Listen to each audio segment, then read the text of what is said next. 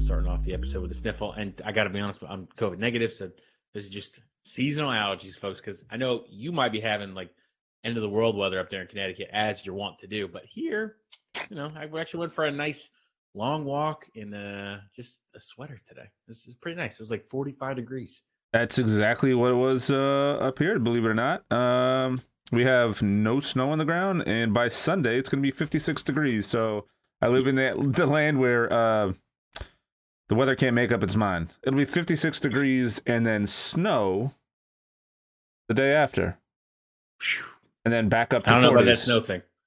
Yeah. can't can't be can't be fucking with that snow thing. Um, I, actually, I was I was in Maine recently. Went up to to uh, visit some family, do some Christmases, and uh, I ended up taking a work trip when I was up there. And I went to go visit, uh, you know, some airports, and Hmm. there was like a storm, right? Uh, there was like you know, wintry mix in the morning, and uh, and th- the person I was meeting at one of the airports sent me an email. I didn't know because I just packed everything up the night before, made sure I got on the road at a decent time before the sleet, you know, really kind of took hold. Uh, and he sent me an email and he's like, "You don't have to drive up in this."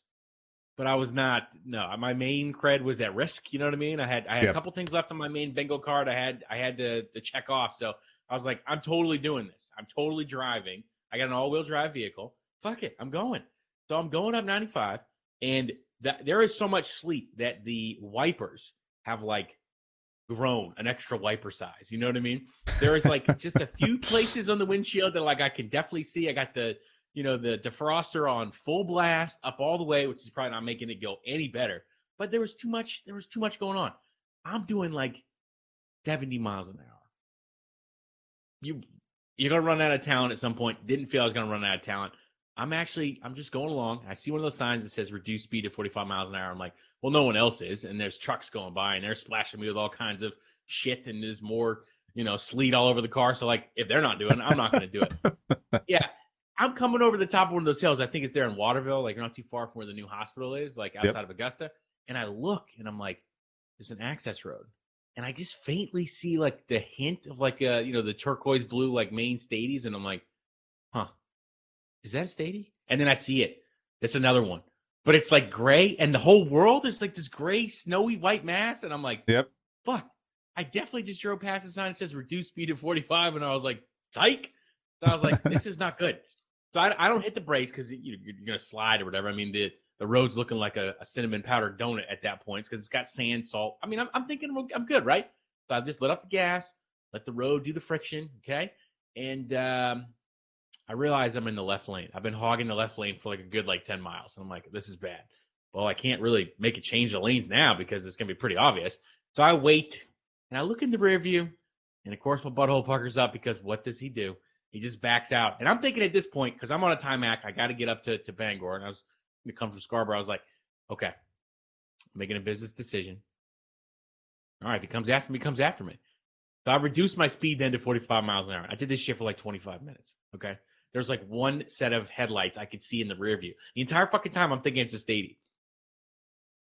Nah, it's a family van. That dude caught up with me like 20 miles later, and I was like, "What?" I thought the entire time he was coming to get me, and in my head, I'm like, "You dumbass! If he was coming to get you, he'd have come get you." And I was like, "Okay, so I definitely need to drive smarter." Had a close call there. Uh, anyways, ah, short, short story, long story long. Uh, got my Maine cred back. Drove in the nice, uh, the nice ice and sleet, and I'll go ahead and post a photo up on Instagram. Uh, you know, it was I, I had to do one of those things. Um, and I came back with a lot of beer. Shout out to Jamie, listener of the podcast. Um, Angels and Filthy Souls. I did you know, the Best of Brothers release. Yeah. Not one, not two, but three. Three of them. I mean, I was like just spoiled. I could not believe it. I got the regular one, which didn't even leave me because I drank that shit. I got the barrel select one and this year's vanilla uh, and hazelnut one. So those will appear on the podcast at some point in the future for fucking sure. But uh, yeah, very good Christmas, Tim. What about you?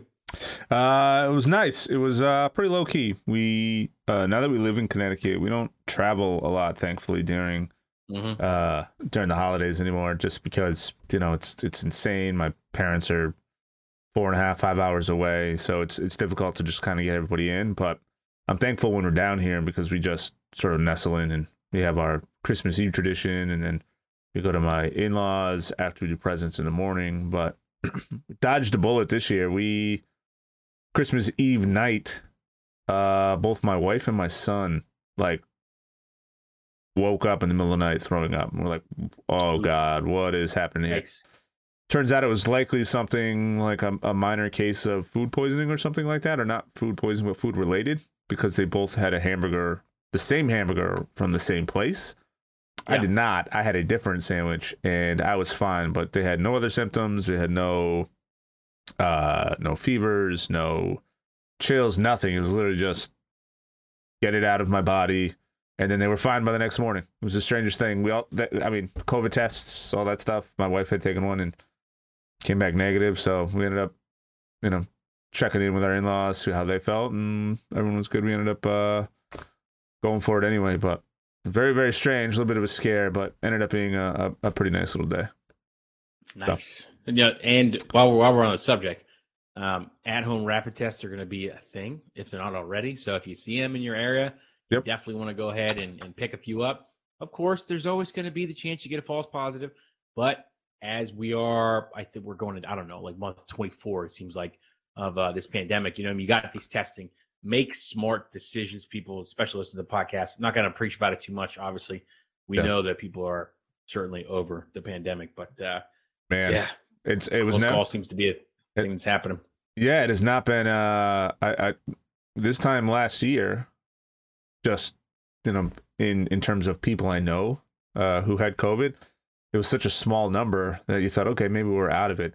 This year, it is an entirely different story. I have three different people I work with whose whole family has it and are sick from it. We have friends of ours, like family friends of ours, they have it and they're banged up. We have several of our friends who, at the beginning of the, you know all of this, used to mock the the mask wearing and all that sort of stuff, and they went down and uh, you know, a state over and ended up getting super sick on the way home. So, uh, it's real, it's out there, and it's uh, this this one seems to be no joke. Seems to be a lot more contagious than um than than, than the last go round. And if you were one of those folks in the beginning that were saying, "Why am I going to wear a mask? You were sick, stay home."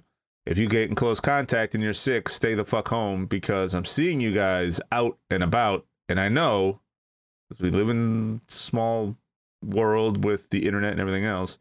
Uh, yeah, if you were preaching that, if you're sick, stay home, and you are in close contact or presumed positive, and you are out and about, and then you're just an asshole. So, food for thought. I wish grace. I wish grace to everyone. Everyone's going to make their own uh, risk mitigated decisions, but yeah, I mean, I, I hear you. It's it's definitely uh, weirder this time around. Season one uh, of COVID was, uh, you know, that was one thing, but you know, season two is definitely. Oh man, this mid-season finale bullshit that it's pulling is, is not is not good. But uh, all right, we got past that. Again, grace to everyone. Hopefully, if you are, uh, you know, sick, get well soon. Uh, go get vaxxed, folks. Go get boosted. Just go do it. Uh, and Tim, let's segue that because people are going to start wondering if we're going to ask them to, you know, support our cause for 25 cents a day or, uh, you know, a live dick pill commercial from a read. That's not going to happen. so let's let's get into these beers, Tim. I happen to have an imperial stout this time. You have an imperial stout this time. Mine Mhm. is from Greeley, Colorado, arguably one of the best stout locations in the world outside of Florida. Get your bingo cards ready for that place uh, that you sent me a photo of yesterday. But um, yeah, last beer academy class of this year. Okay, this was stouts and sours, a very very good class, very good. Shout out to neighborhood restaurant group at Church Key. Um, and I just when I got the list of beers, I was like, there are some things that even if they're going through the Zoom and they're telling you all about the beers, like, mm-hmm, mm-hmm, yep, listening, and they're like, we're gonna go through this one, and you know, you're more than welcome to drink along with us. I hear you, but there are some that you just keep for after, and there are some you're like, oh, it's a podcast beer, hundred percent, and that's what this is. So this is the Coffee French Toast Stout uh, by WeldWerks. WeldWerks, Greeley, Colorado. Juicy Bits, you probably heard of it. Double dry hopped IPA. It's phenomenal. Their sours, phenomenal. Their stouts, incredible. Uh, it's definitely one of those breweries that if you go to Colorado, you're you're going to find it in certain places, and it's going to blow your mind. Um, and they have really limited distribution outside of the state. So it, it's for me, I think it's on par with some of those other top hazy breweries like Monkish, Trillium, definitely Bissell. Right, it, it's up there. It's it's in the same. I'm telling you, I'm telling you, this isn't heresy. If you've not had it before, go find I- it. I'm telling I- you, I- it's I really, have. really good. I have. I uh, just uh, you know, everyone's gonna make their own risk mitigated decisions. Jeez, here we go. Okay, look at this thing. Pours a nice, uh, nice dark hue. I gotta say, for an imperial stout, uh, when it's pouring, you can kind of see through it just a little bit. Um, it actually it does look pretty nice. It's got a nice little thick, thick head there. Let's go and take a look at it. Um, forty-three thousand sips. Everyone knows the rules. Ooh, I smell a lot of the coffee on the nose. And of course, you know, if you don't take a photo of it and put it on a tap, did you really drink it? Uh, the answer is no. So let me go ahead and attempt new computer, but I'm still using my old phone.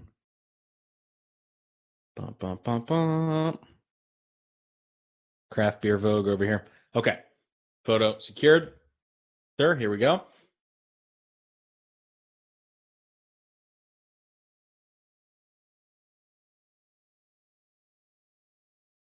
Good. Very good. Um, it is coffee though. Which then makes me wonder if anyone's ever had coffee French toast before. Have you? Coffee French toast. I've had French Yeah, toast coffee. Right. I wonder if I wonder if that was the thing that they didn't get away with like, you know, intellectual property theft by you know, by copying like, you know, one of those uh drink mates super sugary, you know, coffee diluters, whatever you want to call it. Um maple syrup, cinnamon, Peruvian coffee, milk sugar, and vanilla. That's what it's brewed with.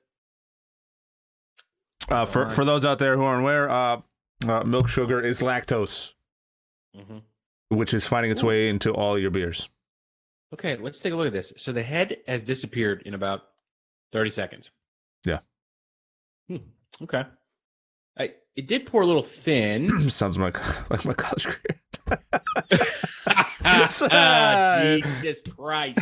Tim, Moving on. we're a podcast for the people. I know. Those people. Relatable. Okay. For Imperial Stout, definitely on the thin side. Thinner than I, than I think I was expecting. It definitely does taste like a, almost like a, a cup of black coffee. And I don't like black coffee, but I like this. I think that's a, that's all right. That's that's a pretty interesting crack to take at it. Uh, I'll be honest. I expected just a little bit thicker, and I think that's because of me being conditioned to have uh, imperial stouts that way. So, hmm, I'm gonna give this a three nine. I think it's good. I, I definitely, I definitely do get the coffee flavor, and then I definitely do kind of get the French toast flavor. But French toast is one of those things, right? Like palate wise, it just sits heavy on your palate. It's something that is supposed to be, uh, you know, really rich and have a mouthfeel. And this Dense. just feels Yeah. a little on the thin side to me. So, Yep. don't hate it. All right. Actually, actually really like it. But uh, yeah, I'm gonna give it a three nine. All right, so a couple weeks ago, I talked about this cool little four pack from Collective Arts that I got uh, locally um, called Origin of Darkness.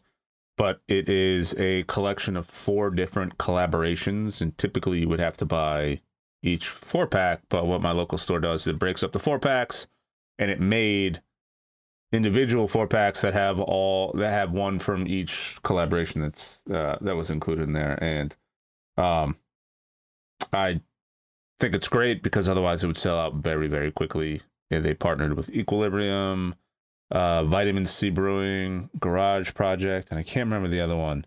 Um, but the one I have tonight is, uh, and I did one of these a few weeks ago, but kind of circle back to that. I have the one with Garage Project. They're all drastically different. Right? Each each can is very different from the one before it. Uh, I think the one I had the last time was aged. I want to say it was like peanut butter and something like that. This one, it's from New Zealand. Garage uh, Garage Project is based out of New Zealand. This one is an imperial stout aged in oak barrels and finished in tawny port barrels with New Zealand Pinot Noir, South Pacific vanilla, and New Zealand cacao. Uh, little ten percent guy. Um, it's a stout brewed with grape skins, vanilla, and cacao, which is interesting. So, uh, one of my favorite whiskeys is a Midsummer's Night's Dram, uh, and another one uh, from Basil Hayden, the Basil Hayden Dark Rye, because they're aged in port barrels, uh, which kind of gives it this sort of plums, grapey, sort of like mild sweetness to it, which is kind of nice. But I don't suspect that to be the same case with these. But you know, you give me so much shit for smelling my beer, looking at the opacity of it, and yet you get a fucking beer that's aged in wine barrels. So I'm really looking forward to you taking a sip of this beer, Tim, and spitting out in a little platoon, and then telling me with your pinky out how how great you think it is or isn't. that he's actually doing it. uh, I can tell you right off the nose, I can smell sort of that um that that grape wine sort of aroma you get if you stick your nose in a wine glass. It like it smells like more like a Pinot Grigio, I think, than a Pinot Noir. But that's probably just because like the coffee and then kind of darkens it up a little bit. But could be.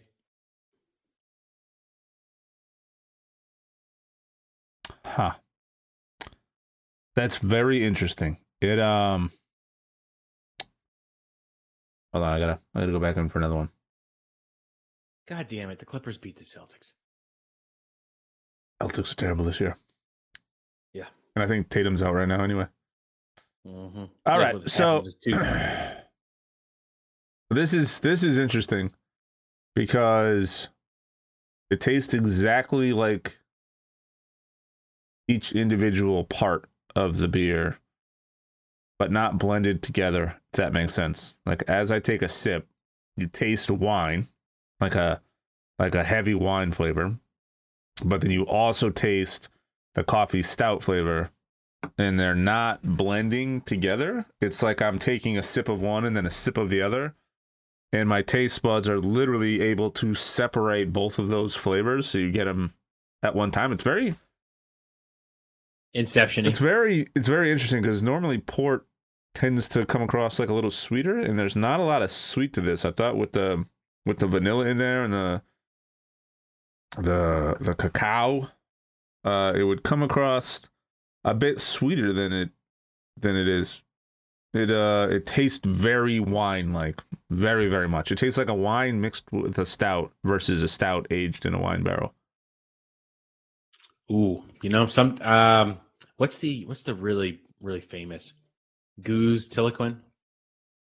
Um I think that they they do like a, a sour stout collapse where they where they do mix the two together like like a cuvee. I think I've had it. It's not fantastic. Yeah. So but then again, what's I, interesting I is palate. So, so what's interesting is it's, it's not not my favorite, but I I have keep sucking down out of this glass to try and like figure out what it is. And it's I don't know. It's uh it's like a little too when I drink a stout, even even if I'm drinking something that's on the sweeter side, I still want that stout punch where like that darker flavor. Mm-hmm. Yeah. The even bitterness. The bitterness that follows the French toast, for example, that you're talking about, or you get like a maple, there's still at the back end of it, no matter how sweet it is, you still get that like roasted malt you get that darker sort of taste to it. And you get that a little bit, but it's so overpowered by the wine that I don't I'm it pulls away from the fact that I'm drinking a stout. It's like it tastes more like a wine that was aged in like a, a barrel that a stout was aged in. Like mm. it's it's very strange. It's very strange. Um because it's hard to it's hard to actually explain correctly, but not my favorite, and not terrible, but it's not my favorite. I don't think I would like seek these out and get more of them, but if it was offered to me, you know, I could I could get through it.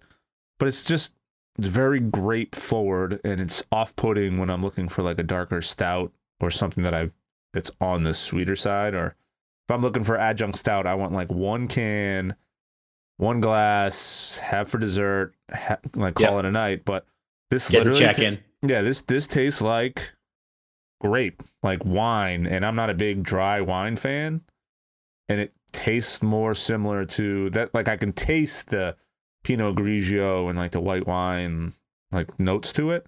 And unfortunately, I'm not a huge fan of white wines, so it's just the two strikes against it. So I'm actually gonna give this one like a three-two. I think. Woo! Woo! Yeah, like I ah, can, I can, I can pull enough out of the stout that the stout is great. I mean, I've had several of these, so I know the stout is fine. It's just the blend or the mix or the way they handled this. It just tastes like straight white wine mix. Like they just threw them in a barrel together and like shook it up and didn't even let it age. They just canned it right from there. So not my favorite. Three two. You know, what I just realized that I didn't even do the intro. We don't we don't podcast for one week, and I, I I set everything up in the rundown. I don't even fucking follow the intro. Yeah, we don't need one this time. Ease right into the holiday chat. Season two, episode thirty six. The stats matter. Post Christmas NFL bonanza, football picks, trap games everywhere. Tim, trap games everywhere the eye can see. And our cups, as you just heard, it's an Imperial Stout from Greeley, Colorado. Another Imperial Stout from New Zealand. Follow us on Instagram at Stats Matter and at Twitter at Stats Podcast. All things sports beer. You know, we're there. And then find Stats Matter wherever you get your podcast, Stitcher, Apple, Spotify, Google. And don't even edit that shit, Tim. Just lay it in there just like that. Because, you know, sometimes you got to mix things up. Someone, some people might be listening to this episode and saying, hmm, that's weird. Usually he has that lame intro. Where is it? And then, ah, 21 minutes in, gotcha, bitch. the immortal words of Dave Chappelle. Okay. Yeah. Um. Wow. Three two. Three two. Yeah. That's too bad. That's too bad. You are the uh the you are the beer Grinch, as they say. I know, I know, and it hurts my feelings because the other ones I've had from this same series were fantastic. Uh, but just I saw the port, I saw the the wine, and I thought, you know, maybe maybe this will work out. But to be fair, I'm not a sour fan. I, I've I've tried. I'm trying. This kind of feels in that same vein as if it was meant to be a sour or or something along those lines, and they fucked it up by throwing it in with a stout instead of like a pilsner or something like that. So Yeah, you got it. You know, you can't ever push forward if you don't try. All right, that's what's in our cups this week. Let's go ahead and get back into these picks. That's what you're all here for. Yeah. Uh, Tim, yeah, disaster piece for you. A couple weeks ago, week 15, you got four right. I got six right. Justin, Justin, Justin, Justin on our Joe Jane fan segment. Yep. I mean, granted, he you know gave a pick for all the games. He was wrong on a few of them, but Justin got more right than you and I combined. so uh, maybe there's something there. Maybe we need to start you know scanning these picks before we decide Yeah. to throw them out there. That being said, we'll go ahead and just update everyone. I have 63 correct. You have 64 and a half correct. You are not out of the gates yet. You have not totally left me behind, and that Baker Mayfield jersey is still in the play for you, as is my horrible Etsy um, Tom Brady Buccaneers Patriots jersey, which I'm now realizing if I don't like really fucking, I mean, I should have sent you the pics like for last week, and I just did because we're you know we're holiday and we're doing all this stuff, yeah. and I, I really missed the chance to put the lead. Very Or, or or or get further behind, depending on how you want to look at that. So yeah, that is true. That's true. Tim, I'm obviously going to talk about the Seahawks game that happened Yeah. last week against the Bears. Uh, we will go ahead and, you know, dutifully close the season for them and, you know, lament about what could be. However, there's got to be a couple games since the last time we recorded. So that could have been um, anything in week 15 on your predictions or in week 16. Give me a game that you were just like, holy fuck, what just happened? Um, I'm gonna jump right into. I mean, it, it- it's a toss up between a couple, depending on the angle I'm gonna take. I'm gonna skip right over week 15 because everybody listening to this has probably already been like pummeled by a week and a half of, of news from 15, and they're already on the. We're we're on to week 16, so I'm gonna skip everything from from the prior week. We'll call that a wash. Sorry for, you know, life got life sometimes gets in the way, so we didn't we didn't want to put one out last week, but um. Dep- it depends on the angle I want to take. For me, I think the biggest takeaway from the weekend, and is something I kind of touched on a little bit five or six weeks ago, is the Colts. The Colts Yeah. came in Shock. and they beat the Cardinals. They are nine and six, and their record is not indicative of what they are actually capable of. And I said early on, I think they were one of the best. I don't even know what their record was at the time, um, but one of the best losing record teams in the NFL because uh, they had like an eight or nine week stretch where two of the games they lost were in overtime, uh, and some and one of the other ones was like a, a, a really close game, and it's kind of kept that same trajectory where they're sitting at nine and six right now, and they've beaten some pretty decent teams, or at least at, at the very least come in and put up some pretty competitive games against some of those guys. I mean, if we look over uh, the last couple weeks, they uh, it was 22-16. They won against the Cardinals. They came in and to beat New England 27-17. Uh, the week before that is the only one where uh, I don't know. They came in. And they blew out the Texans 31 nothing. Yeah, and then they lost to the Bucks 31-38. Uh, they beat the Bills 41-15. The Jaguars 23-17, which is interesting. That one should have been a wider gap. They put up 45 points on the Jets. They narrowly lost by three points to the Titans. They came in and they beat the Niners. They beat the Texans again earlier. They lost to the and the, the Titans loss was an overtime loss. The Baltimore loss was an over uh, was an overtime loss. They beat Miami. So if we're looking back, one, two, three, four, five, six, seven, eight, nine, 10, 11, 12 weeks. They have two overtime losses and one loss to the Buccaneers in which they lost by a touchdown. That team in OT. Yeah. They they started off with three losses which kind of put them behind the ball, but this is a team that has a pretty soft schedule rounding out the season. Derek Carr is potentially injured and you know, COVID's making its rounds out in, in Vegas. So they have the Raiders coming up, and then they have uh, the Jaguars at the end of the season. And I know they played pretty tough against them the first time. They only won by uh, five points, six points in that game. So, you know, maybe a toss up, but overall, I mean, it's a team that's really found a way to kind of put their shit together. Carson Wentz, 18 to 28 this weekend, 225 yards, two touchdowns zero turnovers. I had said earlier in the season I felt bad because he was putting a lot of things together and they just were they were you know bad luck situations or they were just coming up short and they are playing some incredible football and nobody is talking about them, which is it blows my mind. Like it'd be easy for me to talk about Tampa and their blowout win. It'd be easy for me to talk about the Cowboys this weekend in that weird game against the the Washington football team, which they blew them out, mm-hmm. and guys. Oh, we gonna talk about it. We gonna talk yeah. about it. Don't don't worry about it. We gonna yeah. talk about it. But like they went up against Kyler Murray, who went for 245 yards, 27-43. 74 yards on the ground. Problem is he fumbled twice, had a tough game, but the Cardinals are a, a team worth like paying attention to as well. And they came in and, and put up a solid game. So I don't know when we start talking about the Colts as being like a, a, a potential contender in the first and second round of the playoffs. It's going to come in and play some spoilers, but I, I mean, it's it's tough looking at, at teams like the Chiefs, for example, who are just rattled out eight straight, or or the Bucks, who when they're on and firing, like we saw this weekend with Antonio Brown back, they're playing great. So I don't know if I'm quite there to say you know they're they're Super Bowl favorites or anything, but they they're going to ruin some chances uh, yeah. to, going going into the end of the season as they I expect them to finish 11 and 6 get in get a uh, sort of a middle of the pack seating I could see them playing spoiler first or second round and then who knows what happens after that but I feel like the Colts are a team we need to start talking about and paying attention to even though there's only 2 weeks left it is, isn't it crazy? There's only a couple weeks left, and that it gave us this extra game. But all of the games that are happening in the next couple weeks are division games, so everyone can play spoiler. That's why I wanted to say this episode is the episode of trap games because trap games like Buzz and Woody are everywhere. Trap games as far as the eye can see. Let's talk about a trap game now. Tim, a few weeks ago, I was like, you know, I just think we're going to be where at where we're at with the Hawks. I'm just, I'm just happy and grateful. And um, well, the the Hawks Rams game was moved because of COVID. I don't really think it should have been.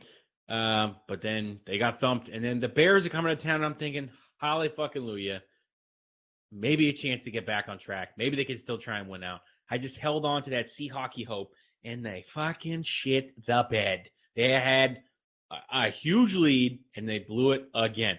Now, in the vacuum, and I've not processed the, the way because this season is going to end unceremoniously. Um, Five and ten. But this this is yeah this is bad. This is one of the worst Seahawks seasons I can remember in recent memory. It's obviously the first losing season since 2009, right? So there's some people on this team like Russell Wilson and Bobby Wagner who've never had a losing season. This team is, I think, a little shooketh to the core at the moment. Um, not only are things not going their way, not only is their fourth quarter magic not happening, but like Bobby Wagner's leading the league in tackles. Jordyn Brooks is third in the league in tackles. Like the defense cannot get off the field, and the offense, save for whatever they have going on, just cannot keep it together. First, it was the run game couldn't get going. Now it's the passing game that's experiencing these issues. Look, I'll, I'll just say this: what an absolute stinker of a season. Um, and I, I feel for the Seattle Seahawks, I, I, you go 12 and four, you win your division last year. Like you obviously legitimately think about making it deep in the playoffs this year. That was a, a pipe dream that disappeared around like week four. And that was when you had the team is healthy. I'm very, very happy that the Hawks beat the snot out of the, the Indianapolis Colts because had they played right now, it'd be it'd be it'd be the other way around. It'd be a bloodbath. It would be much different. That being said, God damn. That is quite the momentous fall. It's not the the bullshit heaves. It's not the hero ball. It's not the the feeling that something's off. It's just the fact, to use a cooking metaphor, all the cooks are in the kitchen and they can't smell the bread. And none of them want to walk outside and walk back inside and smell that the fucking bread is on fire.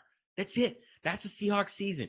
Everything is fine. Like that dog in the meme where the house is on fire and his face is melting off. Everything's fine. This is fine. Everything's fine. Not everything is fine. There are going to be changes this offseason. The unfortunate thing is that the big three are not going anywhere, right? There are people who are calling to trade Russ, fire John, fire Pete, all those social media movements. That shit didn't happen. Everyone signed on contract extensions for the next couple years. They're going to keep people together.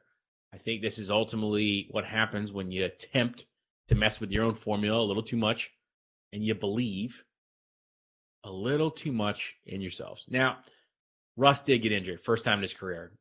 Trevor Moawad, his mental conditioning coach, a great friend of his, did pass on this year. It would be hard to look past those things and not say that they had an effect on the team, but also injuries, also shit in the bed in primetime games, also blowing a 14 point lead multiple times. You know what I mean? Like, there's a reason why the Bears went for two and it's because they were like, mm, we're kind of playing for spoiler alert at this point. We're not trying to make the playoffs because we can't. Our coach may or may not be here next year, and our players are either trying to make sure they get paid next year or to get auditions for other teams. Teams used to be afraid of Seattle. Teams are no longer afraid of Seattle, and it's hard. And I think a lot of fans this year have finally looked in the mirror and eaten that slice of humble pie that have been sitting on the counter for a couple seasons when there are obvious cracks in the facade, and it's just it's really tough, man. It's fucking really tough to just like, you know, be out wearing Seahawks gear and someone's like, oh man, rough, rough go this year. And you're like, fuck you. But thanks. but you know, but seriously, fuck you. Yes, yes, I know. Of course, of course I fucking know. And then you uh, you always meet that one person. You're like, oh, the Hawks, they're, uh, they're not doing good this year. And you're like, bro, why are you wearing the hat? Okay. You're one of those fans. Okay, here we go. So I will not pick another Seahawks game this season. I just won't. I'm going to give them all to you, and I hope that uh, whatever voodoo you got, maybe you, you pick some wins for them. Fuck it, I don't care. Pick against them all year until I see where the dust this offseason settles. I'm just going to remember the Hawks of the first four weeks of the season, and I'm not going to take any questions from week five on. And that is where I will hand it over to you.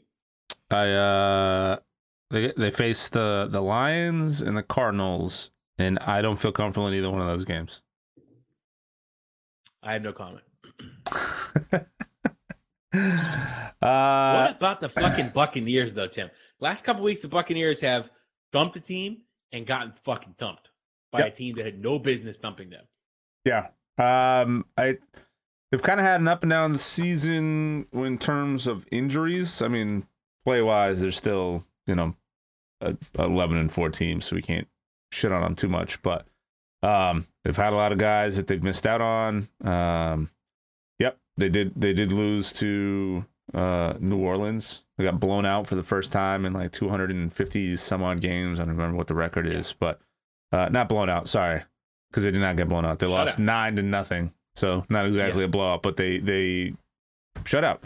Um, we've said it over and over. It's a mimic league you put up uh, a game where a team comes in and and puts up a, a good defensive effort, and smart teams are going to start to mimic that, and that's kind of what happened. But he's been without some of his his weapons. Antonio Brown, as we know, just came back this weekend off of suspension. Um, but yeah, I did not see a thirty-two to six thumping that they put on the uh that they put on the Panthers, this weekend. Um, Panthers. and in doing so, they are the NFC South champions for the first time since like 2007. So, anybody who thought the cliff was here, the cliff was happening, you were literally watching a guy who's who's now putting up records and and and making massive, you know, franchise changes for a whole new team and a team that he's been given like the reins, right? Like go ahead. He's found ways to win without Brown. He's found ways to win without uh, Evans. He's found ways to win without Gronk. So if you're there, oh well, he's got the Monstars. That's that's the excuse. They're, the team is just finding ways to win. Defense will carry him one week. Offense will go out and be, you know, explosive the the following week. Tom Brady put up 232 yards. He only had one touchdown on the day, but uh, didn't matter. Yeah, that was that was the Lenny Fournette game in which now he's on, you know, Yeah. doubtful for the rest of the season. So Yeah. So I mean, it. I mean, it it is it is what it is. Like it's this is a team that is going to threaten to take the entire prize once again. Other than Kansas City, um, I don't know if I see a team that really stacks up against them offensively. Um, you know, as we've seen, they tend to play to the level, and I've said it more than once this season. They tend to play to the level of their opponents for some reason. And they're coming against a team like the Saints who really don't have an identity to speak of, and they lose or a game. starting quarterback. yeah, and they Yeah. lose a game, and I mean, Every one of But- their star players went out that game too, though, right? yeah, let's. Evans, Let, I was Godwin gonna, s- tore the ACL, right? yeah, there. I mean, there was a lot that was going on in this game. COVID, you know, every everyone went into this weekend a little uneasy and uncertain as to what it was going to look like. So. Uh, I think everyone was just sort of shell shocked. You you practice all week with a game plan, and then suddenly that game plan kind of gets stripped away. And as much as we wanted to to say it's next man up, you're professional athletes, suck it up. Uh, it's not always it's not always the case. It's not always there. Like Yeah, chemis- chemistry, or fifth string receiver. yeah. yeah. Uh, chemistry, like all that stuff needs to be there. And it just, you know, in, in this case, it wasn't. And Tony Brown came out and, and had a career game. Uh, ended up, I think, setting a record for, was it 23 games and two seasons with double digit receptions or something. Some crazy stat that he came back and, and ended up doing. So, uh, finished with 101 yards and on 10 receptions. So he came out and, you know, played his ass off, COVID free, you know, because he's vaccinated. Wink, wink, nod, nod. Uh, Right. um, although it is funny to see him get a suspension.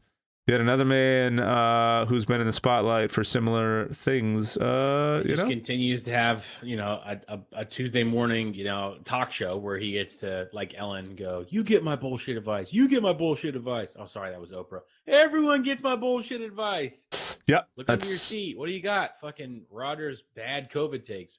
And that's uh, that's what happens when you're a successful uh, MVP slash Hall of Fame quarterback. You get you get a free pass.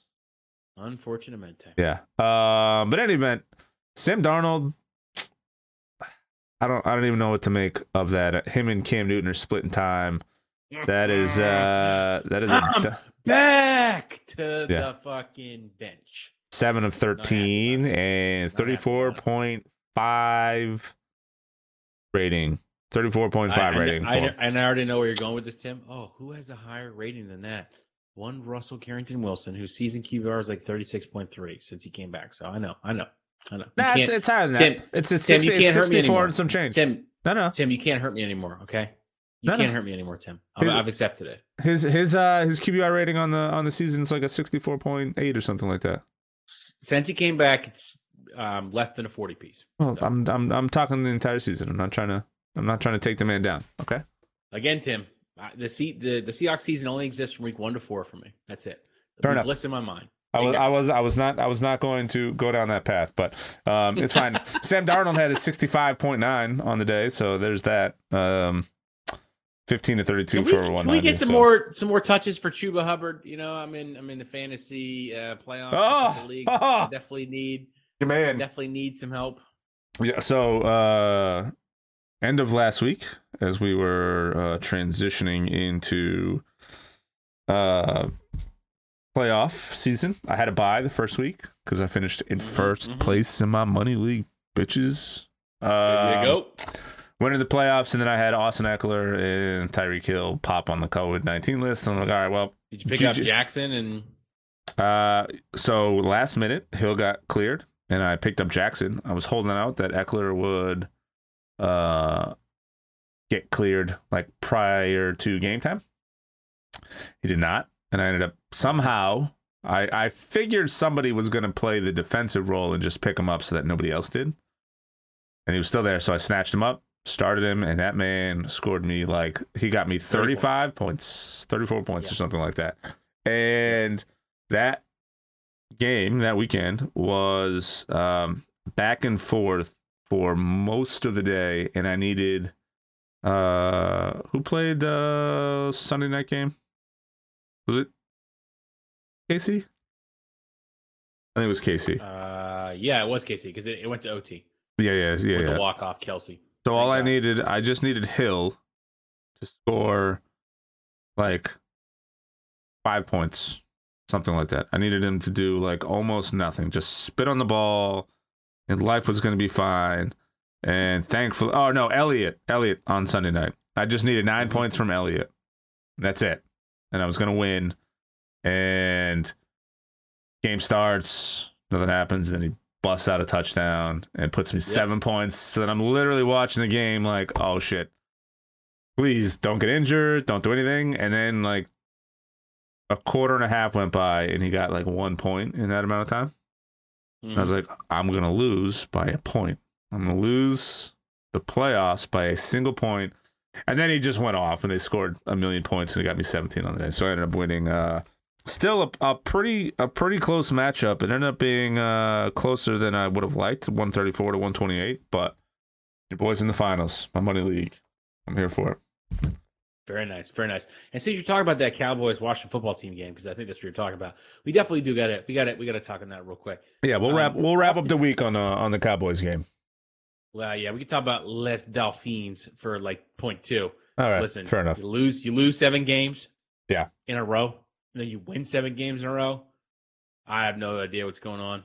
The football gods are just like clearly drunk at the wheel. All kinds of great stuff happening.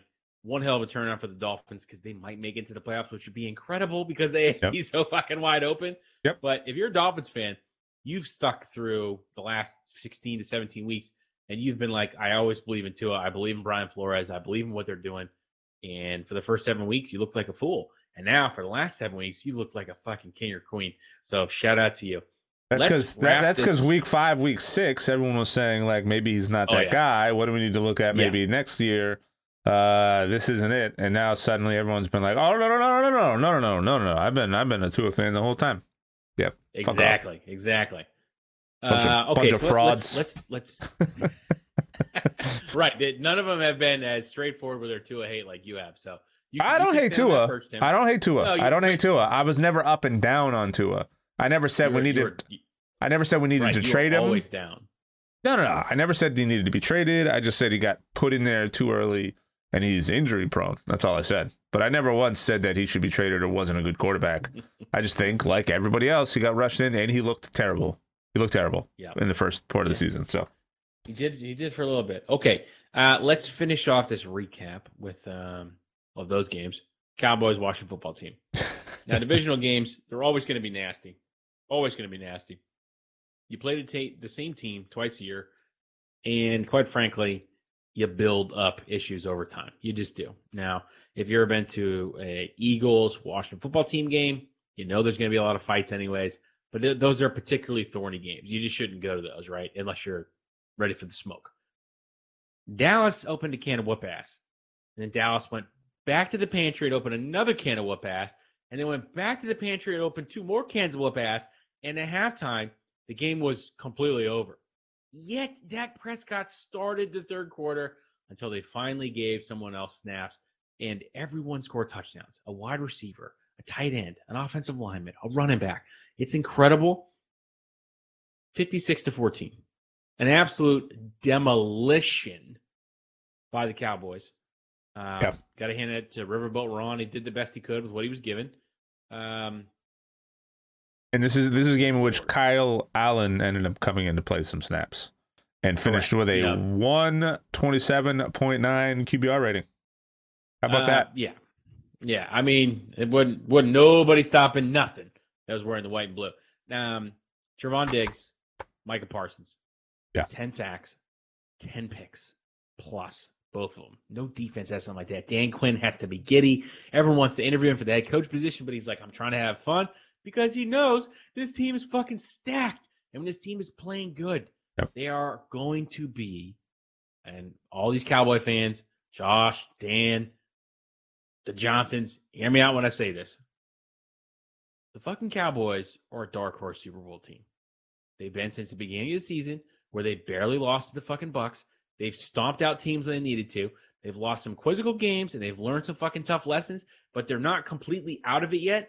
And should Green Bay stumble, they could in the next couple weeks theoretically snatch number one seed. I don't think it's happening. I think they're going to play as hard as they can. I think they're going to be a number two seed. It's kind of bullshit. The number one and number two seeds don't get buys anymore. It's just the number one seed because the Cowboys could use it extra week. However, right now, dude, they are fucking gelling.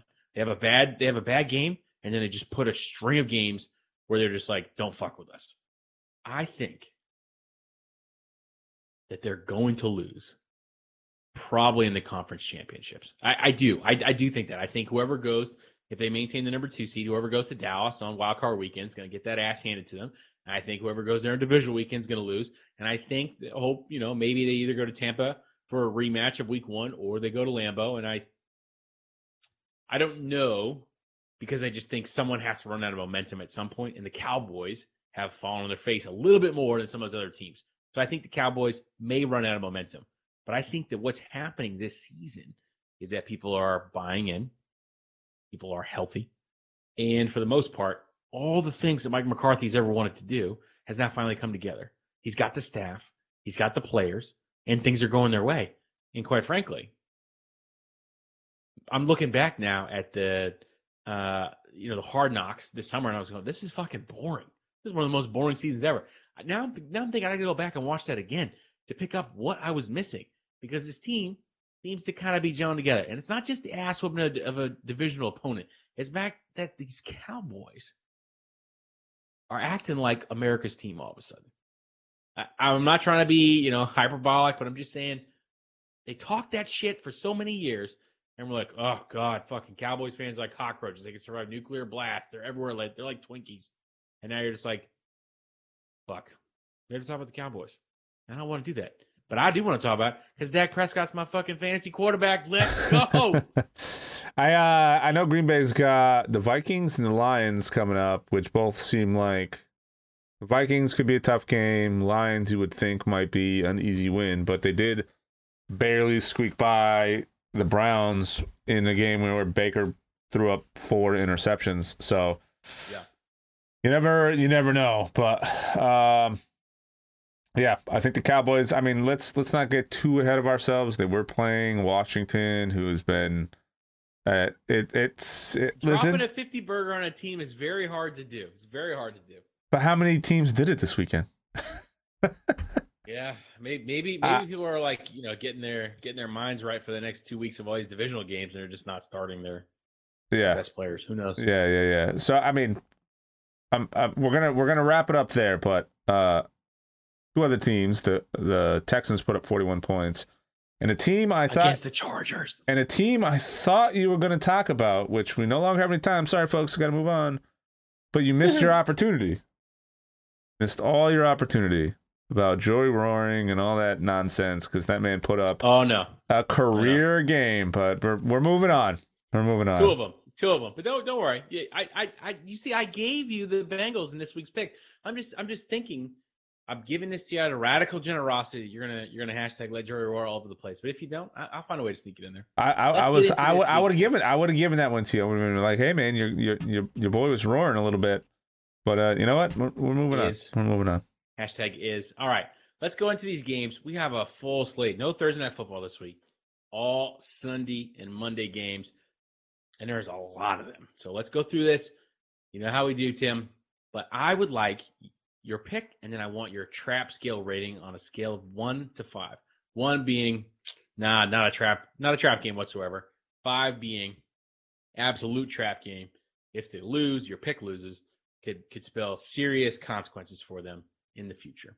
Eagles football team. Who you got? I feel like Jalen Hurts is potentially banged up a little bit, uh, but playing pretty well. But it's the Washington football team, and after the disaster that they put out last week, I think there's uh, no, I, I don't think there's any chance you recover that quickly. I know the guys on the sidelines are like, "Well, we're, we're brothers, and sometimes we fight with you." No, no, no. You're a dysfunctional team that doesn't even have a name and you guys are are struggling to find your identity and you're getting your ass kicked. So I I imagine some of that poor momentum is going to ride into this week. So I'm going to go Eagles on this one. Trap game scale one to five for the Eagles. Uh, I'm going to give it like a three. Okay, all right, all right. Another road game. All right, Rams Ravens. I got to go Rams here. They've been slipping as of late, but they cannot afford to be even with the Cardinals. They got to make moves trap game scale of three here. Not crazy. They should be able to beat Josh Johnson, or who knows? But if it's Lamar Jackson, uh, they're coming over the hill with the cavalry, and that is gonna be trap game for sure. Uh, Bucks Jets. uh, this one you would assume is just an easy Bucks pick, which is who I'm going to pick. But my concern is that, like I just said, they tend to play to the level of their opponents, and the Jets are a terrible team. Um, so they could fuck around and, and, and lose a game like this going into it thinking that this is an easy win. I don't think that's the case, but it's probably going to end up a little closer than you would expect. But in terms of like trap game, I'm going to give this one like a, a low, like a one, one, two. All right. Yeah, should, should be. All right. I got Les Dauphins versus uh, Les Titans. Um, Miami, we already talked about it. Won seven in a row and lost seven in a row. No other team has done such a thing. The Titans lost to the Steelers on the failed fourth down conversion and outlasted a bad Jimmy G and Niners surge. Who knows what they're capable of? But the Titans have to win this game to keep the Colts from sneaking a division crown out from underneath them. Miami's coming for that ass. Trap game scale, 1 to 5, 15. 15. uh Patriots Jaguars. Patriots seem to be uh kind of exposing themselves a little bit. Their defense couldn't stop anything last week. It felt like Allen was just running the same play over and over.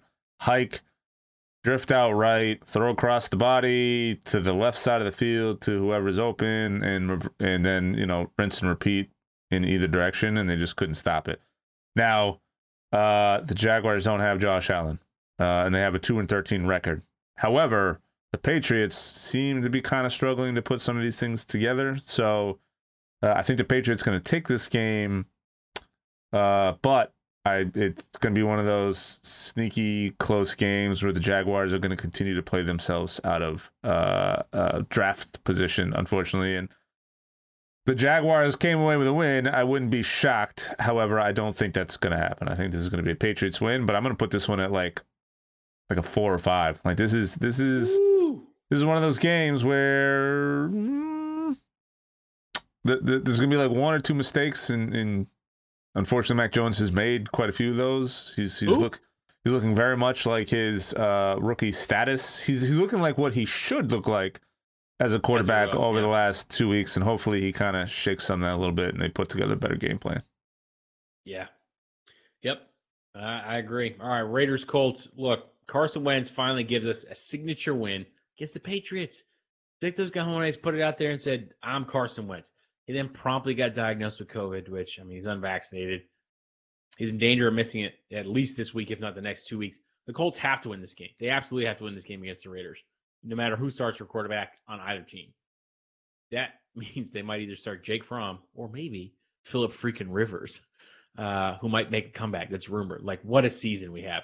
I'm so mad, like I said earlier, I talked shit about the in season version of Hard Knocks because they were onto something that clearly I wasn't. Trap game scale for this one, scale of one to five, 50 fucking five for the Colts.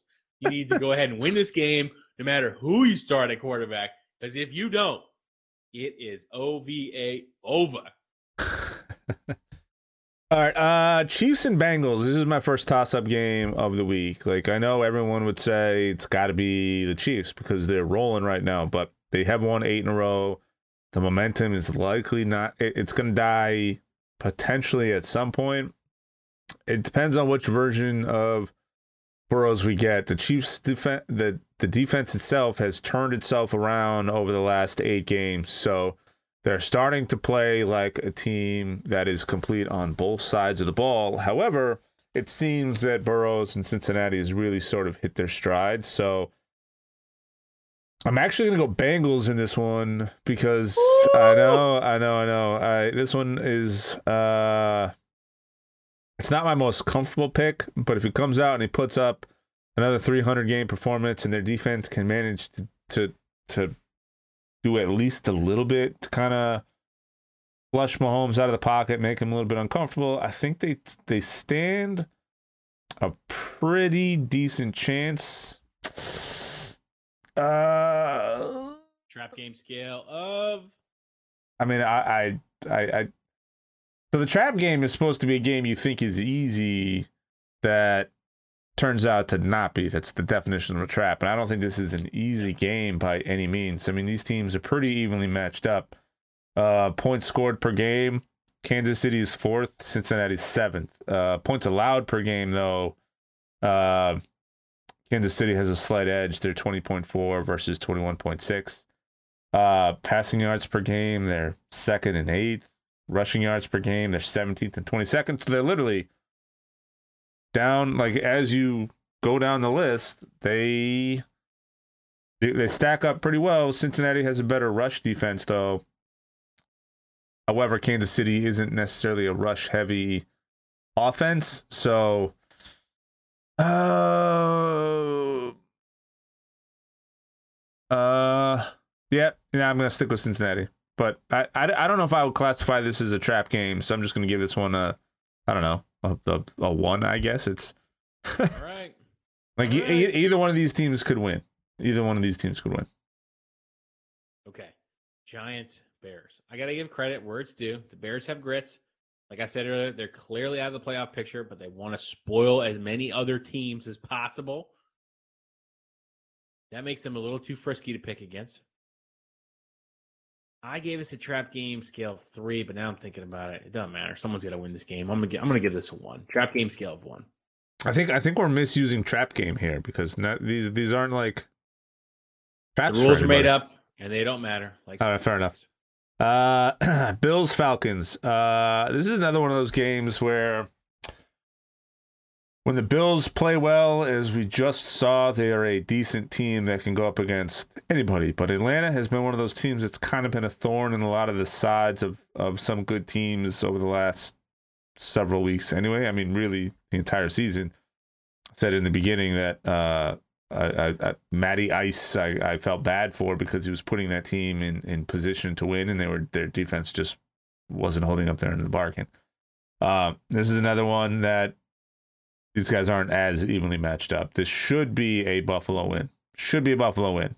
I could see Atlanta coming in and riding some momentum and, and, and playing the upset card here. So, in my opinion, based off of how these teams stack up in terms of league ratings, I mean, if you look at the the records are similar nine and six, seven and eight. I mean, I guess they're not that similar, but they're a few games not, swing. Not too far off though, right? Few, there's mean, a few games swing either way. Yeah, yeah, there's a few games swing that could go either way, but matchup wise, I mean, there's only uh, one stat that Atlanta even breaks the the top 20 and they're 16th in, in passing yards per game but uh, the bills are in like the top 10 in most categories. So this should be an easy win for the bills but this is one i could potentially classify as a trap game right uh, I'm going to give this one a, a, trap rating of like four, but I think the Bills are going to come out riding the momentum and, and, sort of the game plan that they just put together. It's going to be a high scoring game.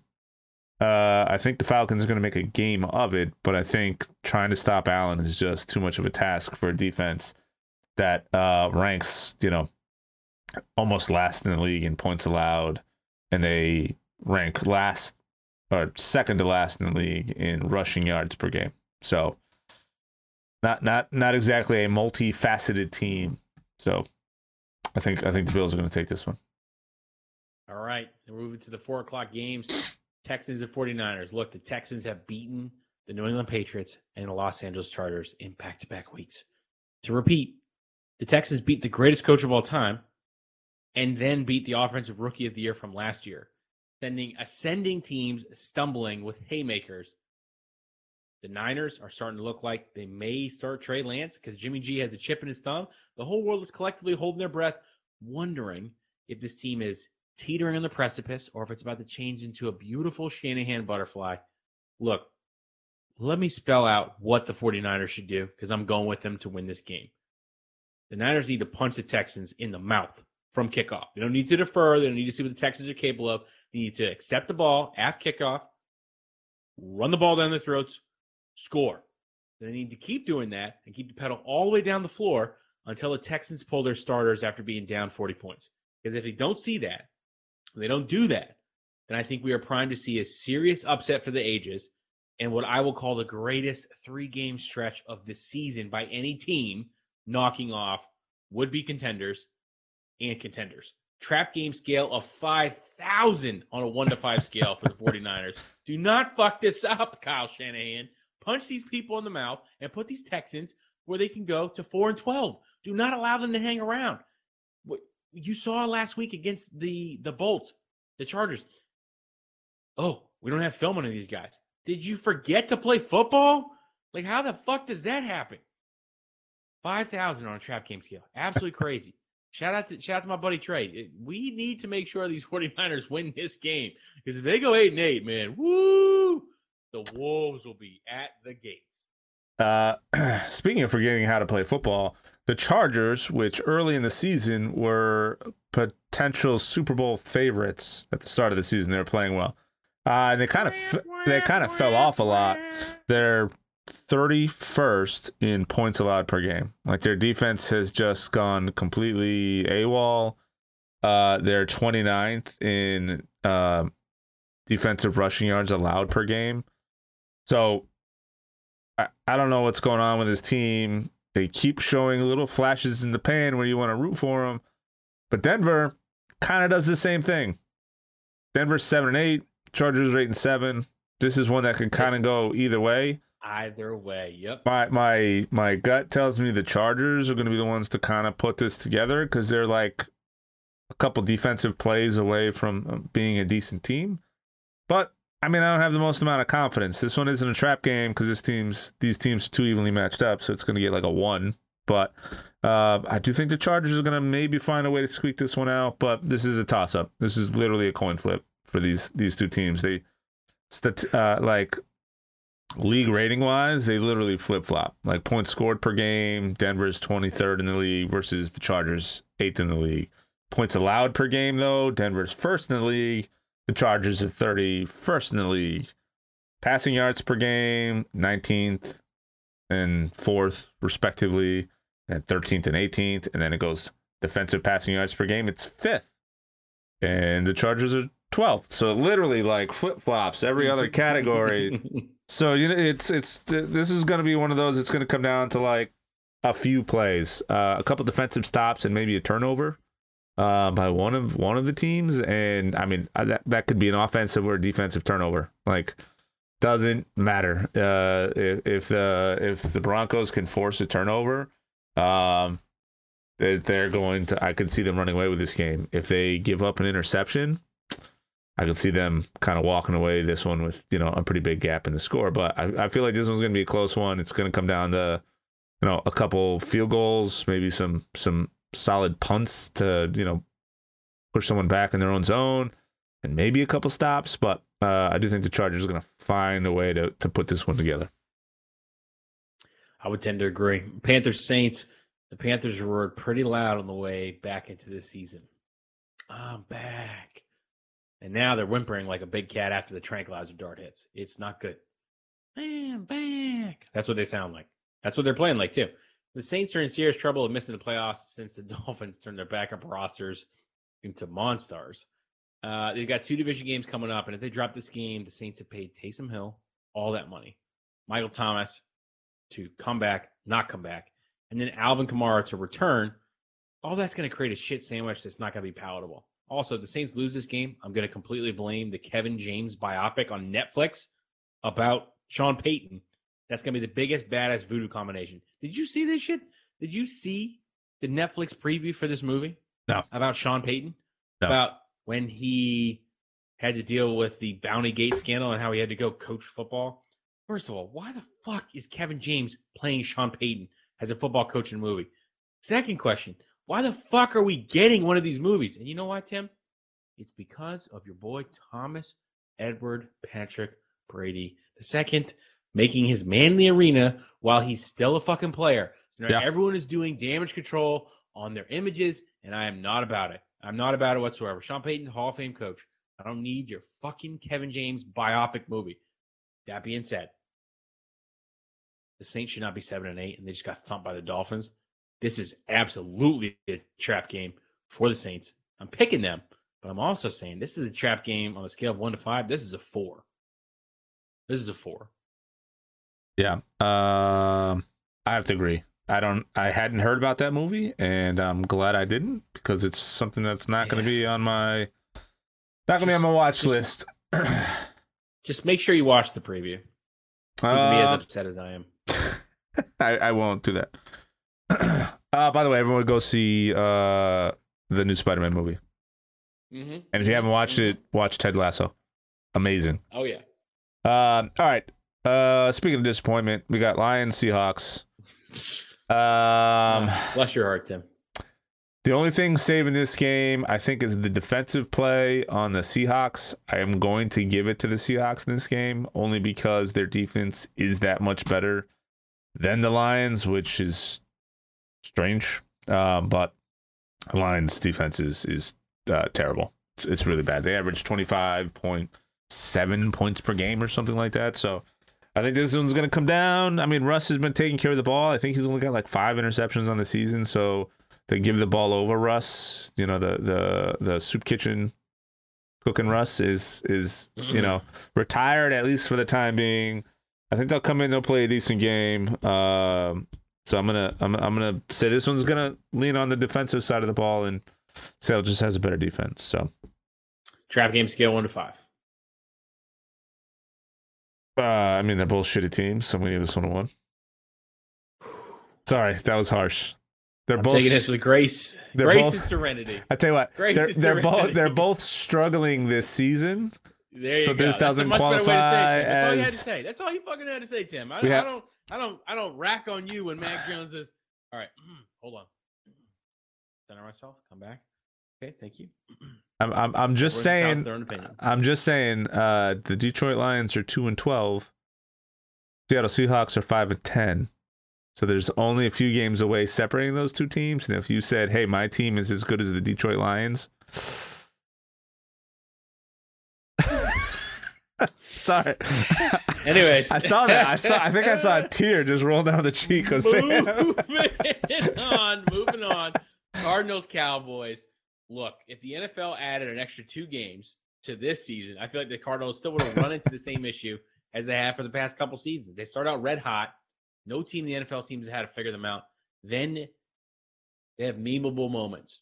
You had the Hail Murray last season, DeAndre Hopkins. Oh my God, how can anyone stop this team? Then people figure out how to stop the team and they stumble late in the season.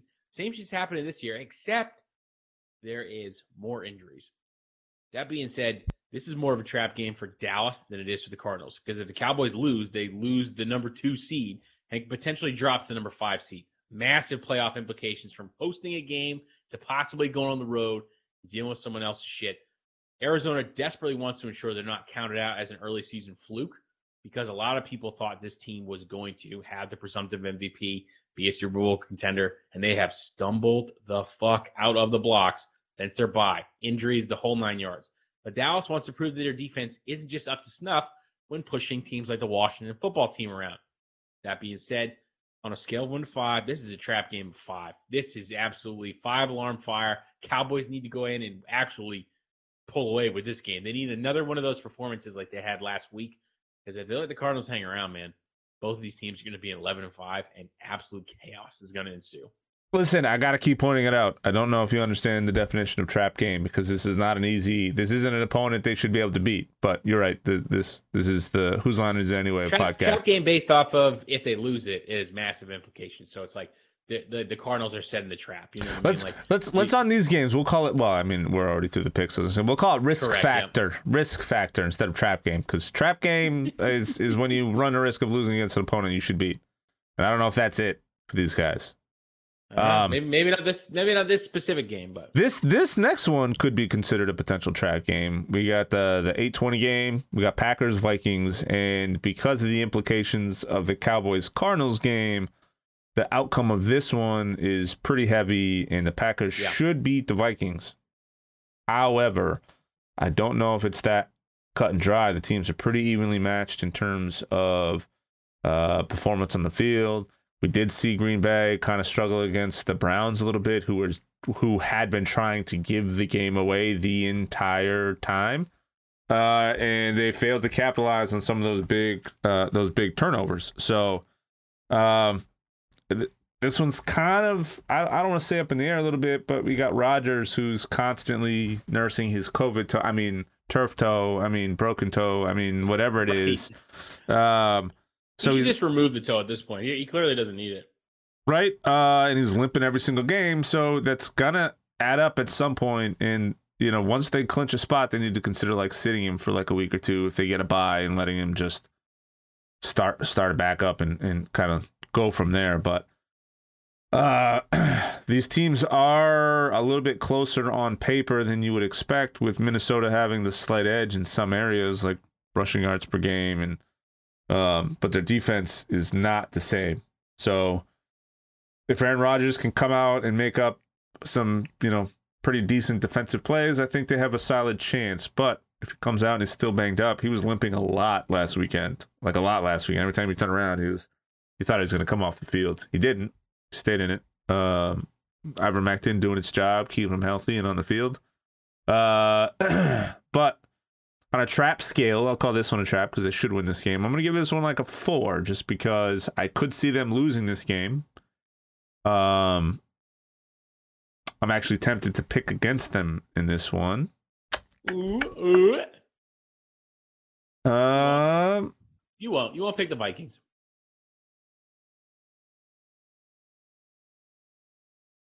you know what They I could will. win this game I will. And, and just keep. Oh, okay. I am. I'm going to go Vikings in this game. I think Green Bay is going to stumble a little bit. Um, rest their players. I mean, you're not going to rest your players if the outcome of the game that's still ongoing at your start time is going to determine some of your seed or, or like where you land. Got the Cowboys Maybe. game because if they lose this game, the and the Cowboys win, they're tied record wise. Mhm. So then it's going to come down to the tiebreaker, like head to head. And I, I and I, offhand, I don't know what that is, but um, you, you have a game still for both teams. That's too much you're going to put up in the air in terms of uh like leaving it up to chance. So i don't think it's going to happen but that injury is going to keep nagging him and the, the the vikings can string together a pretty decent game you know on occasion. So i'm actually going to think i think the vikings take it this weekend in a relatively close game on a trap scale i'm going to give this one like a, a i'm going to give it a five based off of the fact that green bay should win this game and if they don't win this game, it could fuck with their their seed. So Vikings going for it. Alrighty, and I will finish up the week. We get the Monday night football game: Browns, Steelers. Browns seven and eight, Steelers seven seven and one. The throes of the Baker drama have not subsided since the season began. Given that the Bengals hashtag Let Joy Roar are likely trying to win the division, these two teams are still in the theoretical AFC playoff hunt. That means, I mean, Big Ben, he's on the way out. We know that he's going to want to play these last two games for the team that he loves so much. There's just too much going on with the Browns. And I think they're going to play a little too much hero ball. That will doom them here. Trap game scale. I put five, but you know what? Now that we've talked about it, it's a three. It's a three. It could go either way. I mean, these teams are evenly matched. Seven, eight, seven, seven, and one. I mean, they're the same fucking team. Just we're in different. It only it only took all of our picks for Sam to realize what a what a trap game was, but we made it there, folks. We made it there. I need the I need there. the sound. I'm going to insert the sound bit for the more you know right here. Um, All right. anyway, Well, you know, uh, We're, we're back on the wagon. yeah, we're here. Welcome back. Yeah, welcome back. Glad glad glad you had a good uh, holiday. Really, uh, I bet you're not happy that we didn't do picks last week because you could have elongated the lead, but you didn't. So now I'm in striking distance. Um, I have not even like most stars who practice mental conditioning. I'm not even envision myself in a uh, horrid pewter and red white uh, Tom Brady split jersey because I'm not trying to manifest this. Okay, I talked to my life coach the other day, and she told me that I just need to think positive thoughts. So I'm not thinking any of these fucking diabolical things you're trying to make me think about wearing a Tom Brady jersey or all this other stuff. And I'm also not thinking about how I'm playing for last place in the Friends Fantasy League, um, in which I have to do a nasty shot and possibly wear an OJ Simpson jersey. Not not thinking about any of those things. Okay, not thinking about any of those things. Just I'm just grateful, just happy that we have football, and uh, yeah, that's it. I mean, if you expect disappointment, you'll never be disappointed. So, I mean, Taps head me. Taps head. that's it. I mean, so you know what? I'm I'm planning on going to this one. You're gonna come back. You're gonna. I almost called it in, in my fantasy league. I was like, listen, I've been leading the league for like the last six weeks. I'm gonna have some fluke injury going into the playoffs, and I'm gonna lose it. And sure enough, first round of the playoffs, got a handful of guys pop up on the COVID list. I'm like, all right, there it is, called it. So here it is. I mean, Sam, you're gonna you're gonna you're gonna come back. You're gonna you're gonna end up taking this one. I'm gonna wear a Baker Mayfield jersey. That is that's how this is gonna go down. Nah, no, no, no, no. I don't like. I don't like this little bad doo doo that you're putting. This is, this is No, bad. man, No, no, look- look, I mean, No, I- I need, no, no, no, Sam, I'm- I'm- no, no, no. I'm a large. Uh, I thought I was a medium, and I ordered a Metcalf jersey, and I look like DK Metcalf in that jersey. No, I just I just realized it. This is like some Harry Potter shit. That's the Horcrux. That's why Russ has been so bad all season because you bought a fucking two sizes too Do- small DK. Do you need me to burn jersey. it? I'll burn it. Do we need to burn the Horcrux? Again, I've already I've already come to grips with this season, but I'm I'm winking and it's suddenly nothing. Why don't I? Why don't I send it to you and you burn it? Or, no, here's here's how you break the curse. I send it to you, and you have Chelsea wear it because it might fit her. Oh Jesus Christ! How you break it. right. That's how you Anyway, break it. Yeah, let's. I, I I would send it to a fan in need. That's what I would do. If you send it to me, I would just send it to a fan in need. All right, All right. let's wrap up this episode of Stats Murder Podcast. We thank all of you for listening. Hope you had a great holiday weekends. Get vaxxed, get boosted, get tested, do all of those things, and get in front of your TV on this Sunday for those football games. And uh, get ready because the picks. A lot of shit's about to happen these next two weeks. It really is. And it, you know what? And if I lose by one pick because you got that fucking point five for the tie, I won't even be mad because we skipped a whole fucking week of picks. Do we? Do we? chance. Do we want to call it a season after next week because week 18 could be a lot of resting, like they do in fantasy Mm. football, where the last like two weeks don't count? Yeah, if they didn't do all division games, I would think that. But you know, I have a feeling that these games are going to be still kind of crazy, and the AFC's so wide open that there How can still be pissed? some stuff to talk How about. how pissed are you going to be if we're close and suddenly uh, you lose one because they decided to sit all of their starters? Like I told you about uh, ten minutes ago, I've, I've had a lot of conversations with my life coach, and she has just reminded me to practice positivity and not uh, not worry about all these things. So I know. I mean, I'm gonna look great. I'm gonna look great in this Baker Mayfield jersey. I'm gonna I'm gonna happily add it to my collection. It's gonna be awesome. I don't need you mean, to be putting that bad energy in the air, Tim. All right, everybody. Uh, sorry we missed you last week. We're back on. Uh, we're back on the bandwagon. We will uh, see you guys soon.